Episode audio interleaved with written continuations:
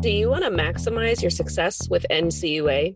Join Mark Treichel as he shares with you the insider's view on passing your exam with flying colors. The With Flying Colors podcast is sponsored by Credit Union Exam Solutions by Mark Treichel. If you would like to work directly with the Credit Union Exam Solutions team and receive support to optimize your results with NCUA so you save time and money, visit us at marktreichel.com to find out more.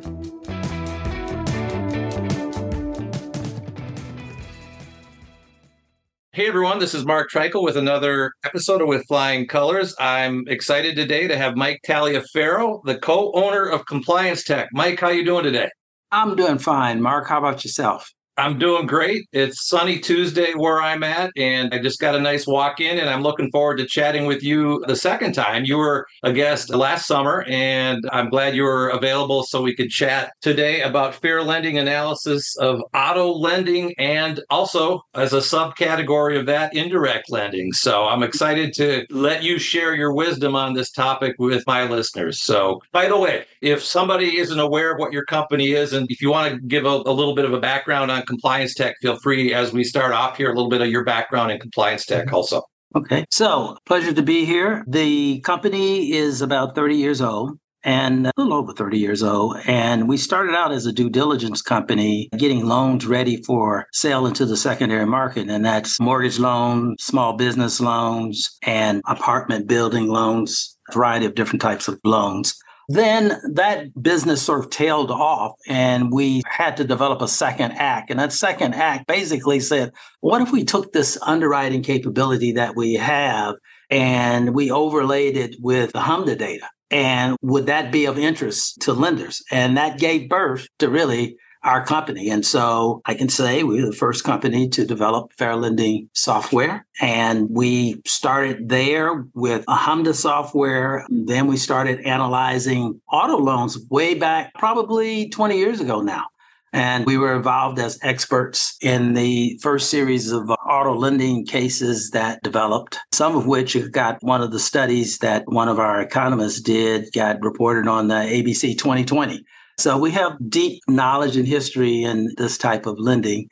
And so we develop software to report to the government in the case of HMDA, in the case of CRA. And then we've developed tools to analyze those data. And we provide consulting to help lenders navigate through the compliance rules with respect to fair lending. Very good. Your pivot to a second act seems to have been amazingly successful. And I pivoted and I'm doing the podcast and I'm consulting. And it's nice being able to take what you learned in one way, yeah. apply it in another way. And you guys are doing an amazing job out there. And it's good for credit unions to have you there. So let's jump into some questions I've got here. So, Mike, can you provide an overview of fair lending analysis and its significance in the context of auto lending, and then particularly drilling down into the indirect lending market? Okay. Well, I'll start with basically start with the mortgage, actually. The mortgage analysis has basically set the parameters and the structure for what fair lending means. And generally that means that you are required as a lender to develop a framework and an organization that will monitor the lending activities and to determine whether or not there are disparities in that lending activity by prohibited basis groups. And so that in general, we started that in lending. Lending has kind of sort of set the rules for redlining, for disparate treatment, disparate impact. All of those things have been enforced mostly in mortgage lending. And more recently and somewhat historically, they have been ported over to the auto lending market. And so basically, it's the same rules, equally qualified applicants that were treated differently by a prohibited basis group. And so it's the same framework, but applied to a different kind of lending. And it'll be that way as well for small business loans. And I know we might talk about that towards the end of this conversation. You got it. And so that's the parameters. I like how you compared real estate creating the parameters for all of that, and that it's now appropriately being looked at as it relates to auto lending. Mm-hmm. As it relates to indirect lending, what would the key factors be that contribute to the potential fair lending issues that we're seeing? And then also, why right now are we seeing indirect lending particularly under scrutiny? Okay. So why do we call indirect lending indirect? We call indirect lending indirect because it's not direct, for one thing, but more clearly because the third party is involved. And the third party being a dealer or perhaps another intermediary.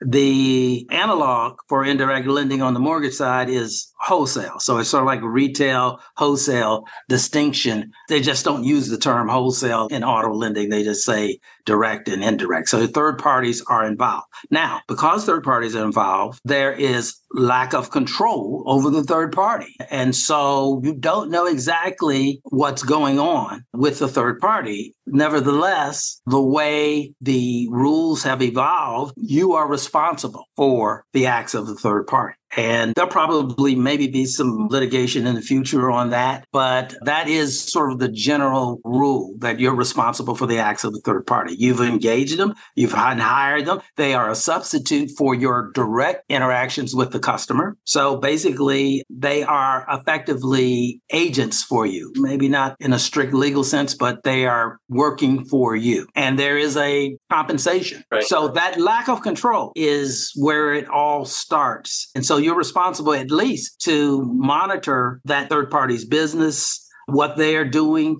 communicating with the third party as to what your requirements are as far as compliance is concerned, and checking to see whether or not they are complying. And that's kind of it in a nutshell. And well, and I'm thinking of when I was an examiner and some of the things, I'm anything but an indirect lending expert. But I know that NCUA will want the credit unions to have their loan policies and procedures, not necessarily procedures, but the policies and what the rates are and what the length of employment requirements may be and what the debt to income requirements should be driven by what the credit union wants, not necessarily the indirect lenders. So if credit union was listening, maybe they'd say it's not lack of control, but less control. And then there are some things that there might be lack of control because the credit union has no idea who's sitting in front of them, right? So other than it's just a pure statistical. Any thoughts on that? Yeah, I would agree. There is some control, but it's limited also in a competitive sense too, because there's that, because it's a sales oriented business and you want the loan and there's always that temptation not to be too strict because the business may go down the street. And so you have that tension as well. And then the auto dealer is looking at, okay, which one can I make the most off of as well? So not right. necessarily right. what's in the best interest of my member from the credit union side, not necessarily what's in the best interest of the buyer. Right. And also, there's less control, but in some cases, there is no control. So, for example, on how the finance person or the dealer is being compensated by their own dealership, you know, what incentives they have to behave in a way that increases fair lending risk. Got it. That puts a good point on it. So, how do credit unions typically assess fair lending compliance in an auto lending process? Typically, the best way is by looking at data in the same or similar way that you would do it with the HMDA data. Unfortunately, or fortunately, depending on how you view HMDA, there is no federal data collection standard data set. And the mere fact that there isn't is what makes it more complex because depending on what platform you use and what version of the platform you have, you may have different data than, say, the lender down the street. Also, you may not have the discipline on managing the data in a way that makes sure you create the right data for the analysis. So let me just give you an example about that. So in auto lending, something that while we have it in mortgage lending, it's more prominent in auto lending you have this interaction that this counter offer interaction. And being able to capture that is very important in figuring out at the end of the day whether or not there's been disparate treatment or even disparate impact. Because you want to capture that activity. There many of the platforms that i have seen they have counter offer captured but they don't have it captured in a way in which it indicates that there was counteroffer activity on this application. So, in other words, they may have counteroffer as one of the actions versus origination versus denial. And they would all be mutually exclusive. In reality, they really need to capture whether or not there was ever any counteroffer activity in order to properly model it. And if I'm thinking about that right, it's because if I didn't get the deal I was asked for and I was giving a counter offer and I was given that offer for the wrong reason because of the color of my skin or because I'm a woman instead of a man, and that's not captured, you can't really, you don't really have the data that you'd need to make sure that that was being done fairly, or is that? Well, well, I try to say it more straightforwardly as you want to see whether or not there's also different treatment in how counter offers a conclude. If that varies by prohibited basis, it may be revealed that there's harder negotiations with one group versus another. Got it. A very important work that was done, I think probably 15 years ago. It was reported in one law journal. I'll look it up and give it to you after this session. But this research indicated that a lot of the discrimination in auto lending results from where the auto dealer, the finance person, or the salesperson where they begin the discussion, where they begin the negotiation.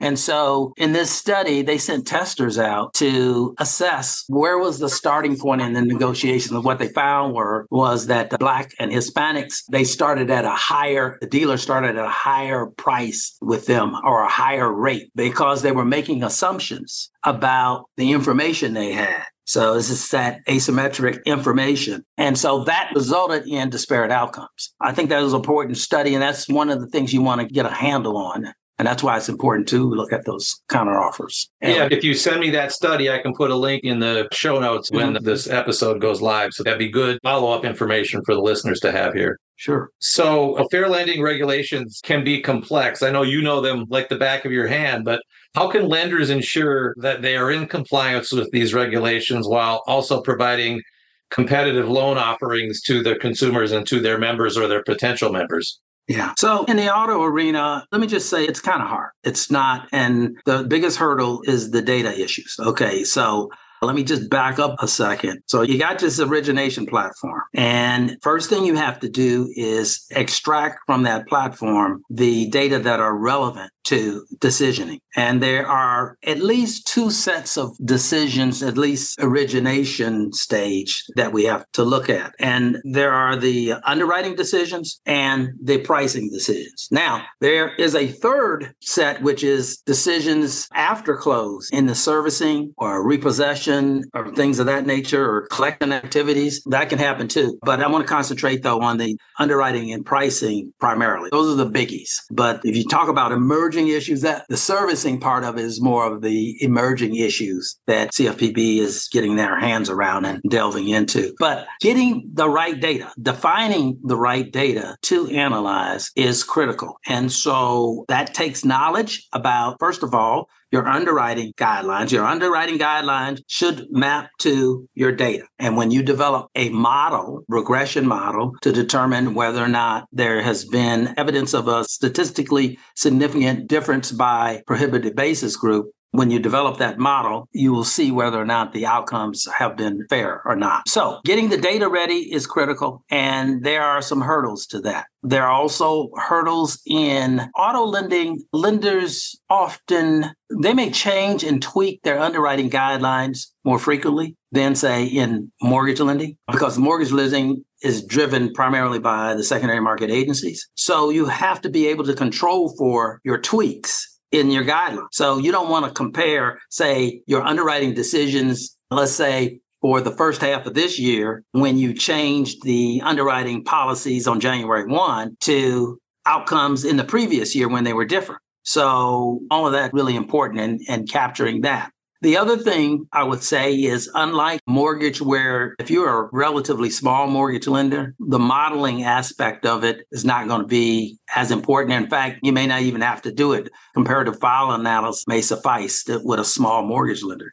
When it comes to auto lending, you don't have to be a large lender to have a large enough sample of loans to benefit from regression analysis. So I would say there would be more regression analysis to happen in auto lending as compared to mortgage lending.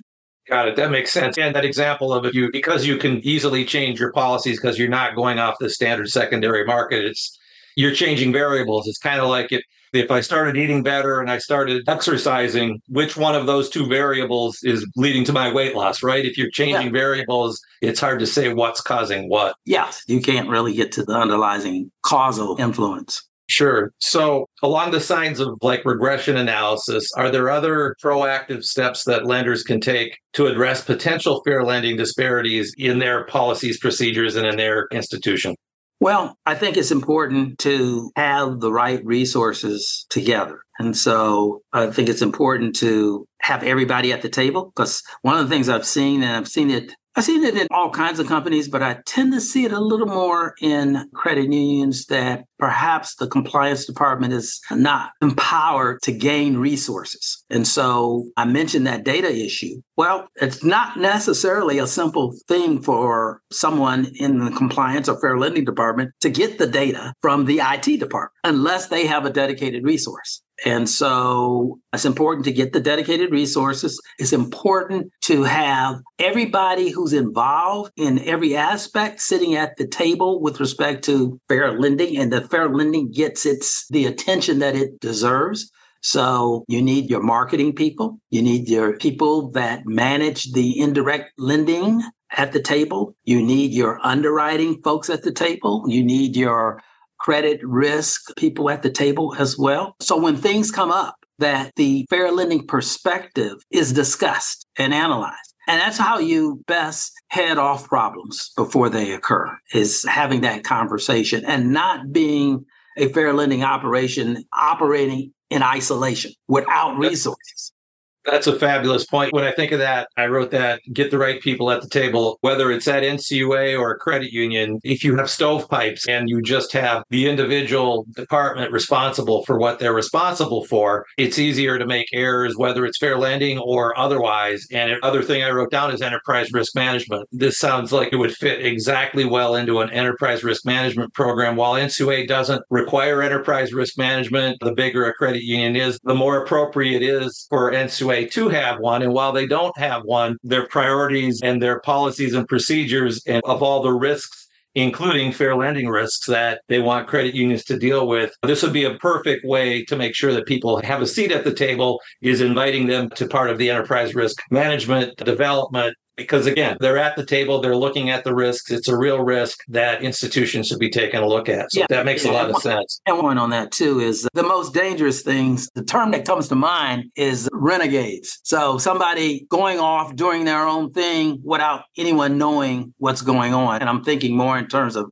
sales side of the business, the marketing side of, of the business, actually creating risk. They're improving sales maybe, but they're creating risk and that risk isn't being managed or monitored. Right. That's a great point as well. Recent years, I know there have been some notable legal cases. You mentioned one earlier, or regulatory actions related to fair lending issues in indirect lending. Any others you want to mention, and what lessons can other lenders potentially learn from these cases that have come down? Well, there's been a couple FTC, CFPB, not against credit unions though, but they focused on the finance charge markup. And the way that works is that the credit department looks at credit and they render a buy rate but the dealer then marks up the buy rate. So the dealer come back to the customer and say, great news, you're approved. I got you approved for seven and a half percent. Well, the buy rate was really 5%. And so that additional amount the dealer may participate in. And so those cases that were brought, those class actions that were brought 15, 20 years ago that we were involved in as experts, that was the central focus. And that's still around. It cooled off for a long time. But then it has come back, not to the same degree as it was 15 years ago, but it has come back. The other aspect that is not specifically fair lending, but the CFPB talks about it in terms of discrimination are the UDAP, unfair, deceptive actions and practices. And these really involve dealer add ons. And I bought a car this year in January for my wife, and they try real hard to add stuff on. And so when a consumer is not given accurate information disclosed and they seem to have no choice. They are adversely affected, and there's not much they can do about it. That could result in a deceptive UDAP type practice. not necessarily, could be by prohibited basis group, may not be, could be by income. It could be some other category. But the deceptive practices are probably, if I had to mention something that's more emerging, it's been around, it's not new, but there's more focus on that lately. Got it. You can't seem to watch the news or go on YouTube if you don't watch the news or get emails. Everybody's got an email account, right? And artificial intelligence, Chat GPT. I learned of a new one. It's Chat CSV. CSV is a data file, so you can convert an Excel file and you can put it up and say, I want you to analyze these. There's all these. Yeah, that one. I got to dig into that one because I like spreadsheets more than I like words some days. So yeah, my wife would love that. And so, this artificial intelligence, this machine learning, it can be used in good ways and it can be used in bad ways, I think. And it's determining how to use it and then refine it. But how do you see this potentially impacting fair lending, whether it's related to mortgages, indirect loans, in house loans? What are your thoughts on artificial intelligence, where we're at with that now, and where it might help or hurt down the road?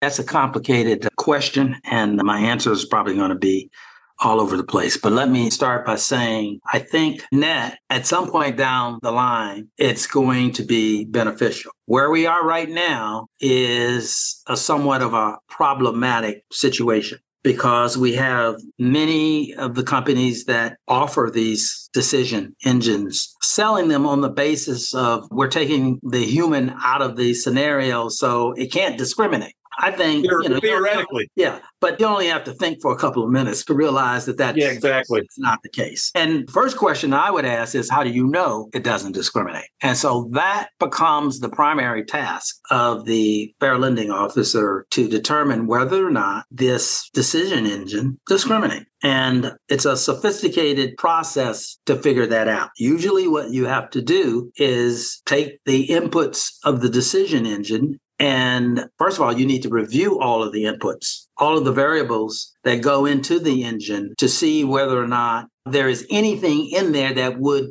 likely cause an impact. Now, you can, to some degree, look at things judgmentally and say, okay, that's a squishy requirement. I don't see how it relates to credit risk. But the proper way to do it is to look to see whether or not you have an adverse outcome when you just look at that particular variable alone by prohibited basis group. Now, that's one variable at a time and looking at each variable. Now, in the end, what you will do is after you do that and report on each variable, you would then also look at the system as a whole, the decisions as a whole, whether or not there is disparate impact. And so you accept that perhaps the system is a neutral decision engine. But if it's giving out a disparate impact and there's no legitimate business justification for that impact, for that outcome, then that's a problem. That's really considered discrimination. So that's what you have to do. And you have to do that every time there's an update, you have to do an updated analysis. And then another wrinkle associated with that is many of these systems use the word discriminate. I wish I had another word because right now I'm using discrimination in terms of just slicing the risk. Differentiate, maybe? Yeah, I'll say differentiate. Differentiate the risk into clearly approve, clearly deny. Then there's this area in the middle that may go to underwriters to analyze.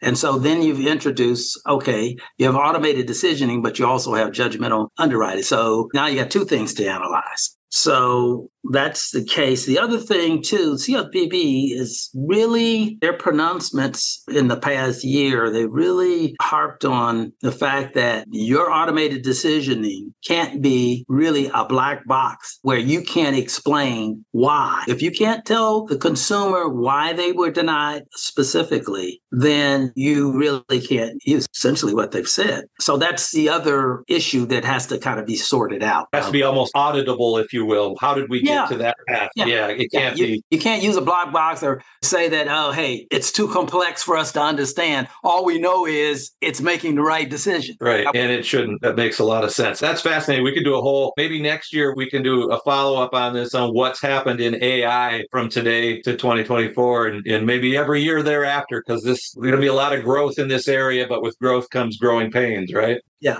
But I do believe in time we will get to a place where the auto decisioning is a more perfect substitute for human decisioner. But I think that's years away. Right. Excellent point. So, Mike, fair lending is the balance between being a legal requirement, but also it's the right thing to do, right? So, leaders are responsible for doing the right thing for their organization. How can lenders foster a culture of fairness and equality within their organizations as it relates to all these things that we're talking about? Well, I think it starts with how you present yourself to the public. And increasingly today, you present yourself in digital format. And so your online presence, I think, is almost the first thing people see. It used to be it would be the ad in the newspaper, but now I think it's the online. People are going to search online before they do anything. And so that homepage, first impression, how it looks, whether or not it looks like it's an organization that supports diversity and inclusion. The other thing that it should portray is clarity, that they want the consumer to be informed. And it shouldn't be hard to get information. It shouldn't be, this is on my own personal preference here, is that I hate to go to a website and before I can get any information, I have to give information. First thing pops up, I can't get rates or I can't get anything, but pop up, they want to know who I am. And when you're searching for cars, it's really like that. and know? it doesn't just pop up once. You minimize no. it, you close it, and yeah, it just keeps yeah. coming back. So you really have to have kind of like as a consumer, an alternative email and number that you give them. I'm sure that's what everybody yes, does. Yes, indeed. but conveying that sense of fair dealing and honesty. So there's a shortage of personnel, I think, in compliance departments in general. I think credit unions may even have a tad bit greater challenge in getting enough people finding on this. It's just not easy. And they're not growing the talent rapidly. So the notion that you are recruiting people to fill some of these spots so that they can offer that perspective. They're sitting at the table, they can offer that perspective about discrimination because they know something about it. I think that's helpful. Very good. That's great advice. So, Mike, if someone was wanting, we're talking about the digital world, and that's the first place you look. Are there resources and guidances available out there for lenders to stay up to date on fair lending regulations and best practices, particularly again in the auto industry? Anything you can share relative to that? I would say the CFPB's website has a ton of stuff because they do this annual report to Congress and they also issue supervisory highlights and they also cover the other agencies.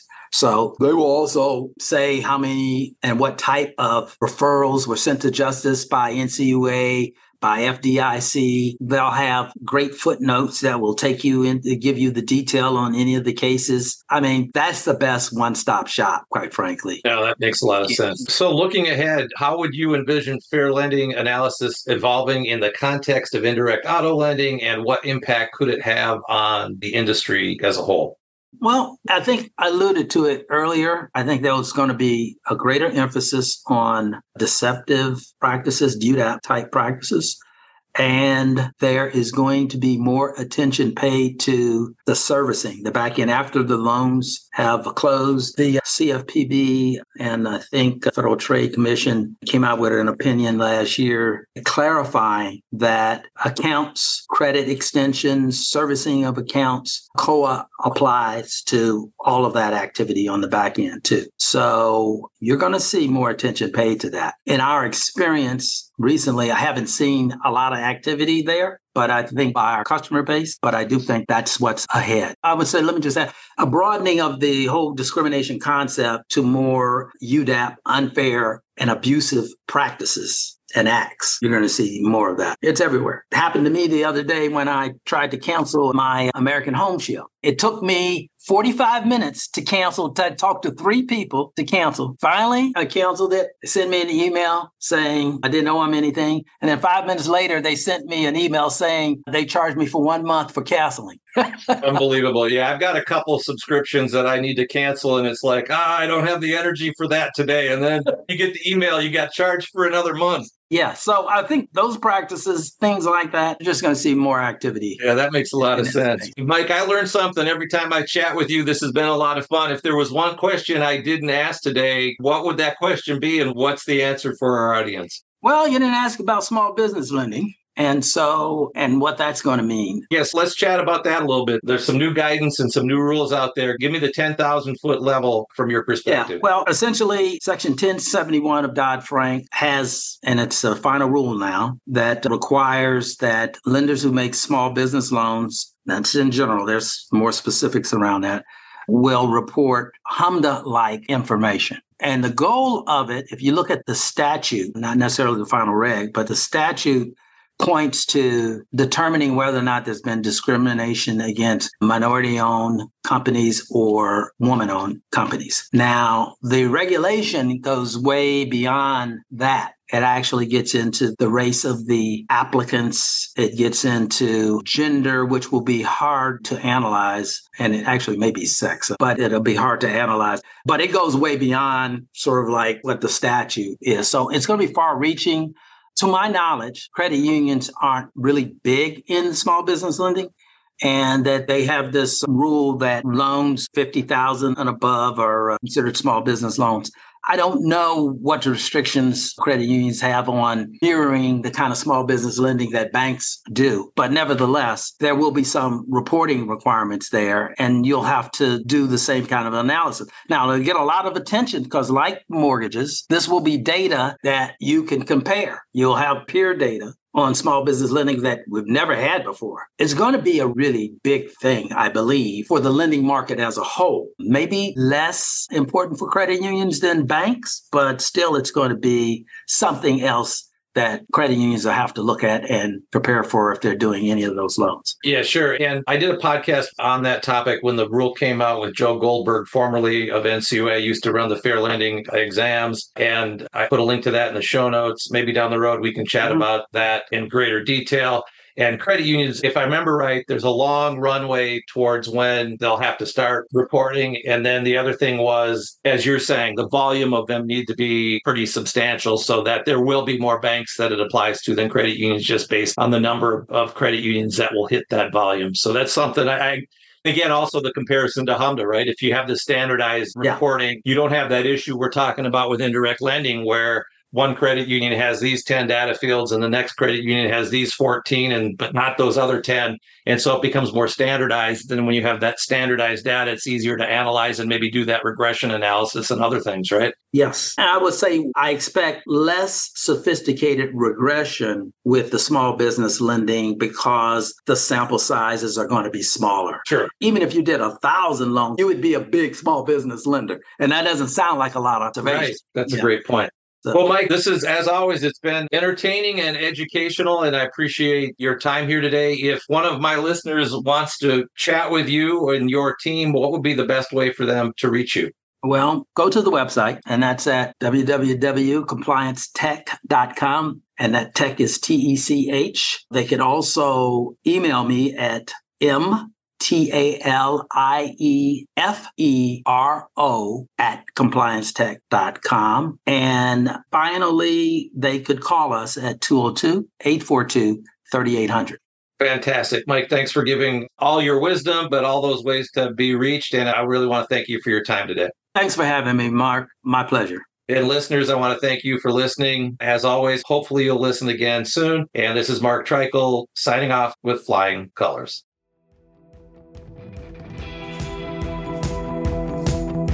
Thank you for joining us on this episode of With Flying Colors. Subscribe on your favorite podcast app to hear future episodes where subject matter experts of all varieties will provide tips on how to achieve success with NCUA. If you would like to learn more about how we assist credit unions, check out our services at marktreichel.com.